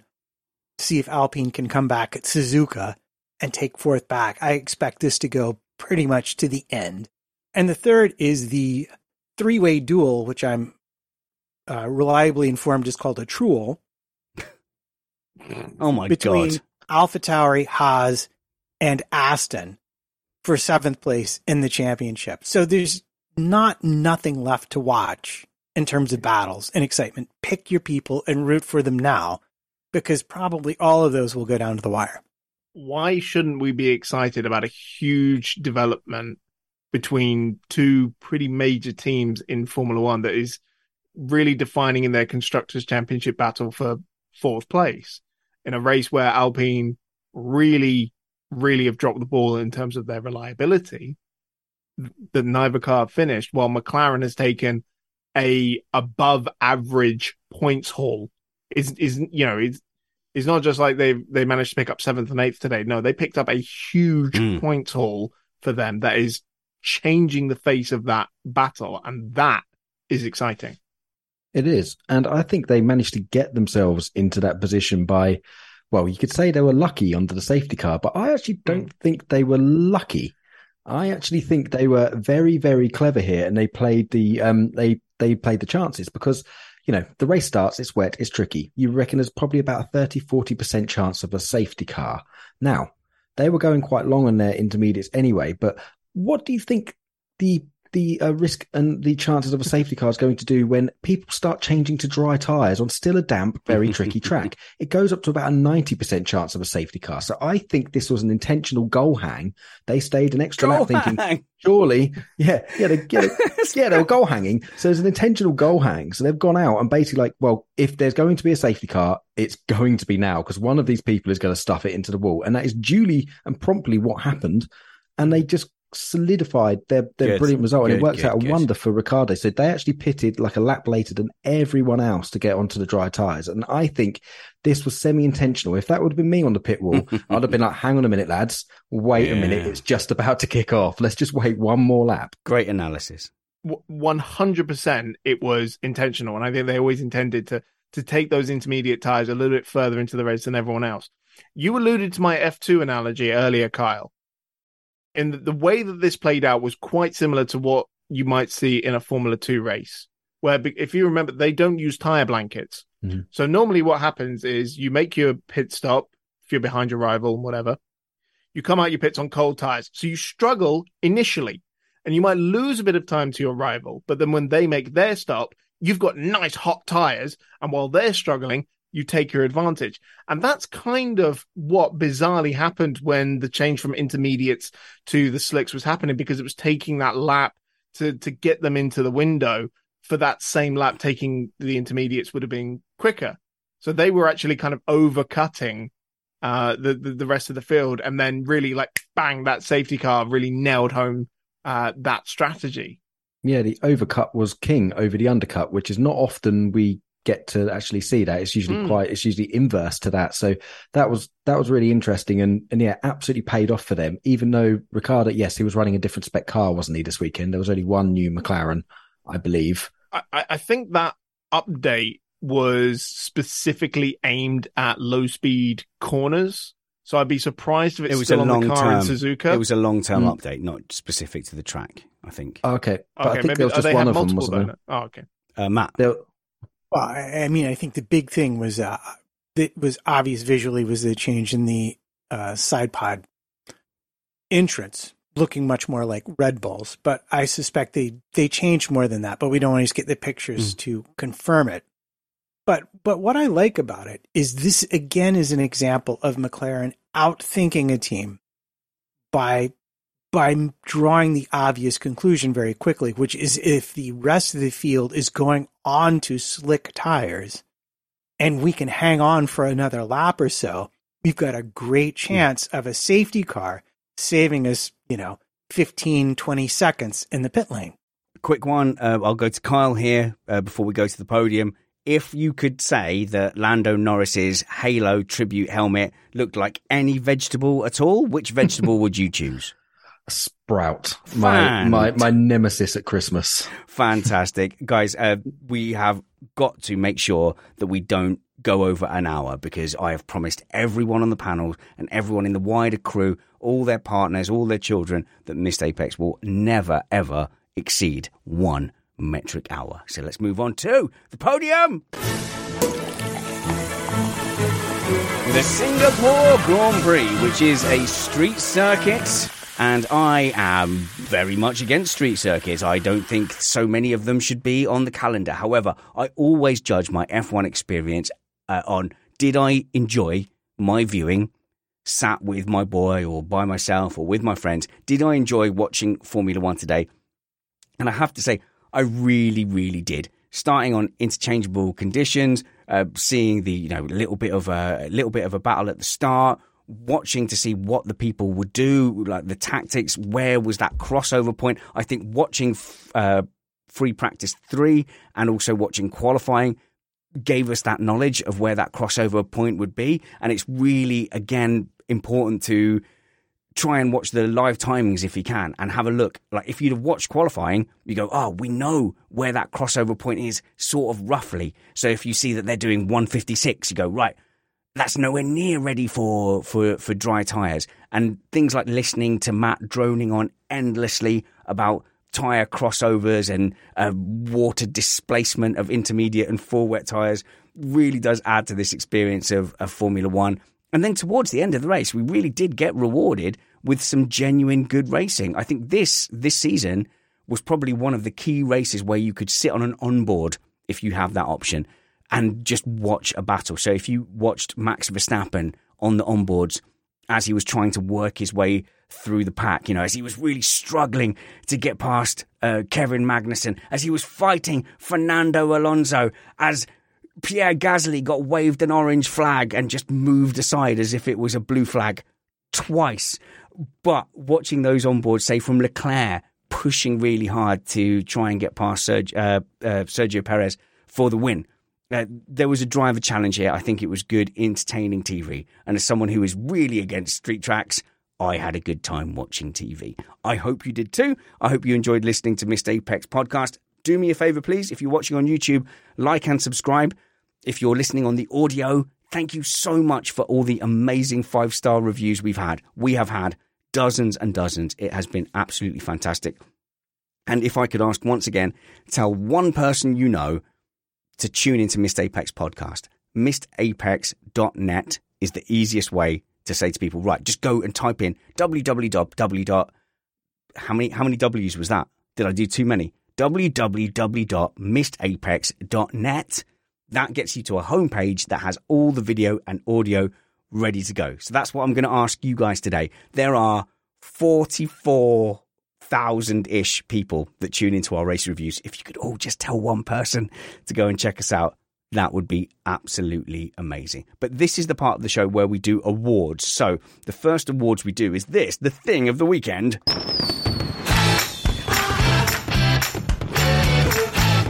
Who's ready? Carl, you're a generally negative person, so I'm going to put you on the spot here. Can you think of a positive thing to give an award to this weekend in F1? Funnily enough, this is the only one that I didn't have one already for. I hadn't thought of any good things. Oh. So, but I, I'm actually going to come out and say my my good thing, my thing of the weekend was uh, the Aston double point score because it seemingly came from nowhere. Okay. So what you're doing is you're taking a team who has chronically underperformed this year Mm-hmm. and giving them an attaboy for sort of doing okay in one race once. Uh, yeah, I mean, Okay. money doesn't instantly equate to pace, Mm. so you might have to see that. So next year they're going to have no excuses, but this year I think we can cut them a bit of slack. No. I I don't agree. Chris, good thing award. Who would you like to give your good thing award to? It's got to be Charles Leclerc hunting down Sergio Perez just Yeah, after good, the man. safety car restart. Mm. I could not take my eyes off it. Amazing. Matt Trumpets, who's your thing of the weekend? Well, as much as I'd be tempted to go for the entirely useless DRS, which was fun to watch, or defense, as we say over here in the United States, I think my thing has to go to the track and the weather combination, making so many brilliant drivers look like absolute noobs. Yeah, because they all had to push to get a result, which is which is pretty good. Which kind of makes a mockery of my criticism of, of this track in general. But did Bernie have a point? Can can we can we have like a roulette wheel, and at the beginning of every race, you either get rain, no rain, do the sprinklers, you know, make it a half race distance. This race, Kyle, is now four hours long because that's what the roulette wheel said. Four hours in the snow, go. Oh my God! Please hope Stefano isn't listening to Oh this because we'll goodness. have fan voted for sprinklers or whatnot Mm. next. I honestly didn't entertain the very real possibility that if Domenicali hears that, he might make it happen. so is it me to do a thing of the weekend award? I hope no one was expecting me to not give it to Sergio Perez for proving once and for all that he's definitely a better choice than Albon and Gasly. What? Conclusively proved. That's definitely the case. Uh, okay, in in that case, Chris, please name four Albon victories for Red Bull. Thank you. I'll wait. I w- no, I wasn't wanting your uh, uh, Perez over Yeah. Albon. I was wanting the uh, you choosing him as your thing of the weekend. I'm shocked. What? What? Who do you think I'd choose? No, I'm, I'm, oh my god! I'm I see. Sainz oh, hair. you're being sarcastic, right? Okay. Sarcasm detector not found in spanners. I, I need to. I need to work on that. We do another award, and it's not so positive. So, trigger warning: we're going to get super mean.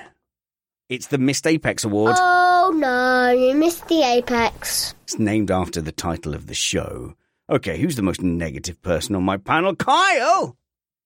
to be fair, Kyle, you're you're more negative in the morning times. Definitely. Evening Kyle is a happy Kyle.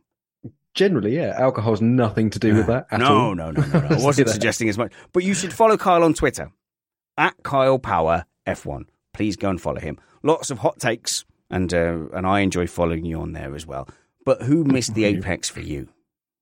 Now, I tried to stray away from the controversy or flamey stuff, and I tried Do to be you? quite neutral Mm. and in the middle. But today, I might break my little duck there. So Okay. there was one particular comment from a team principal that made me choke on the crumpet, Oh, and when I was at it, and that was the absolute irony of uh, Christian Horner um, getting Oh. upset and accusing teams of making defamatory I know. comments after, in my opinion, their year long smear campaign they did to anybody who'd listened all year last year. And then the irony of saying that comment, um, I, I almost choked on, you know, when I read that and I'm just like, wow. Okay. So that is my uh, missed apex because I just couldn't believe the irony.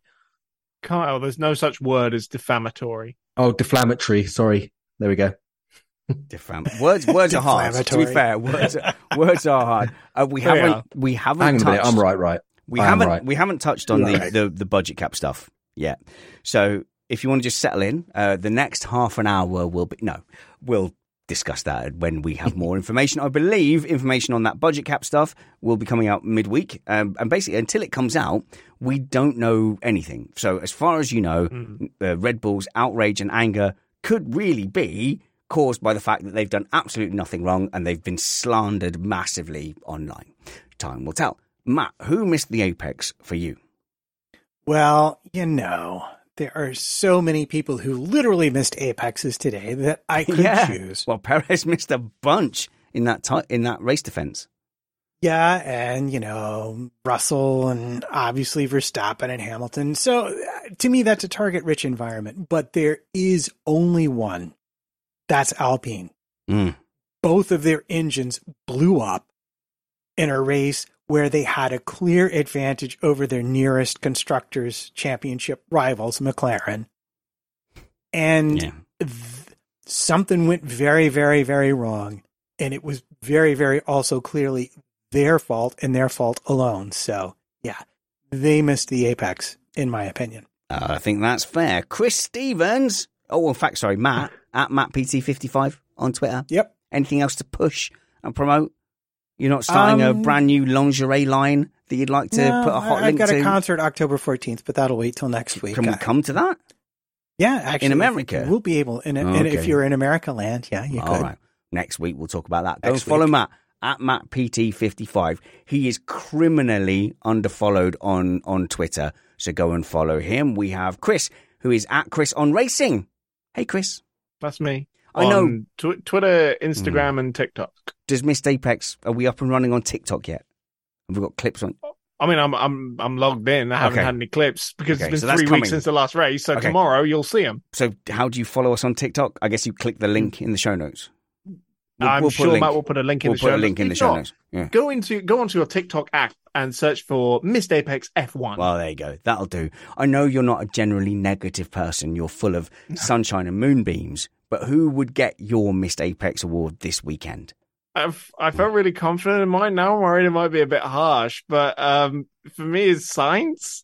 Hey? Just because I was I was really underwhelmed by him today. Yeah, I, well, this is it, and I think people will go, "Well, he finished third, yeah, but he really was a long way off off Mm. the pace, and he's been a long way off uh, uh, Leclerc." I, I don't want to really judge him on this season. It almost feels like one data point. Like this car, this regulation set, it's not suiting him. He's got a contract for next year. I think it is still possible that they get out of the blocks next season and, and that he will challenge because once Leclerc was the title challenger, you have to think Ferrari shifted their focus to him. He had such a rough start to this year, Yeah. and it took him a while to come back from that. So I think if he if he comes out the blocks, uh, you know, fast next next year, um, we could we could have a very different story. My missed Apex award goes to Aston Martin, who have been reported to have slightly exceeded the budget cap. What did they spend it on?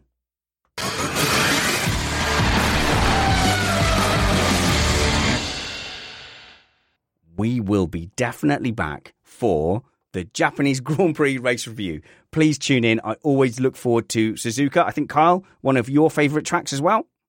It is indeed. I've actually been there and I love the place No and way. fans. It is awesome. If you have the chance and you're in that part of the world, go to Suzuka. It's one of the best fan experiences you can have for Formula One. Chris, is it right that it was a test track? I think it was built as a test track, Ah, yes, for uh, Honda, I think. Or, Sure. correct. Yeah, Just it say was it, Honda. say it with confidence. No one will research this. Well, what what I love about Suzuka is that because it's the earliest race of the season, it gives us the entire day to have arguments before the show comes on. there you go. Good point, Matt. So there could be no possible truth at all, since it was built as a test track for Honda, that Red Bull purposefully tanked Max's qualifying so that he'd win the championship mm-hmm. there instead. Ooh, I love me a good conspiracy theory. We may hook up a midweek show of some sort. The only way you'll really know is if you subscribe to us by clicking like and subscribe on YouTube uh, or making sure you subscribe on your podcatcher of choice and follow us on Twitter um, at MissApexF1 or me, Spanners Ready. I'm the best one at Spanners Ready. I'm also on Facebook and Instagram. Search for Spanners or Richard Ready on Facebook if you'd like to be friends which I hope we will be. Wherever we see you next, work hard, be kind, and have fun. This was Missed Apex Podcast.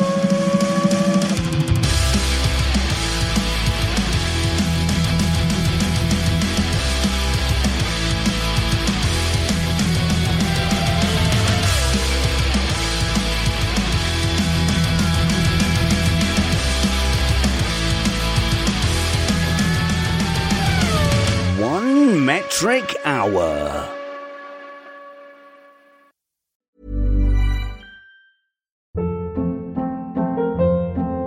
Hold up. What was that? Boring. No flavor. That was as bad as those leftovers you ate all week. Keke Palmer here, and it's time to say hello to something fresh and guilt-free. Hello Fresh. Jazz up dinner with pecan-crusted chicken or garlic butter shrimp scampi. Now that's music to my mouth. Hello Fresh. Let's get this dinner party started. Discover all the delicious possibilities at hellofresh.com. Planning for your next trip?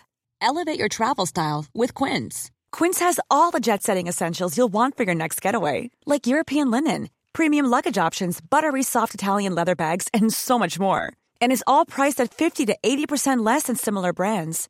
Plus, Quince only works with factories that use safe and ethical manufacturing practices. Pack your bags with high-quality essentials you'll be wearing for vacations to come with Quince. Go to quince.com slash pack for free shipping and 365-day returns.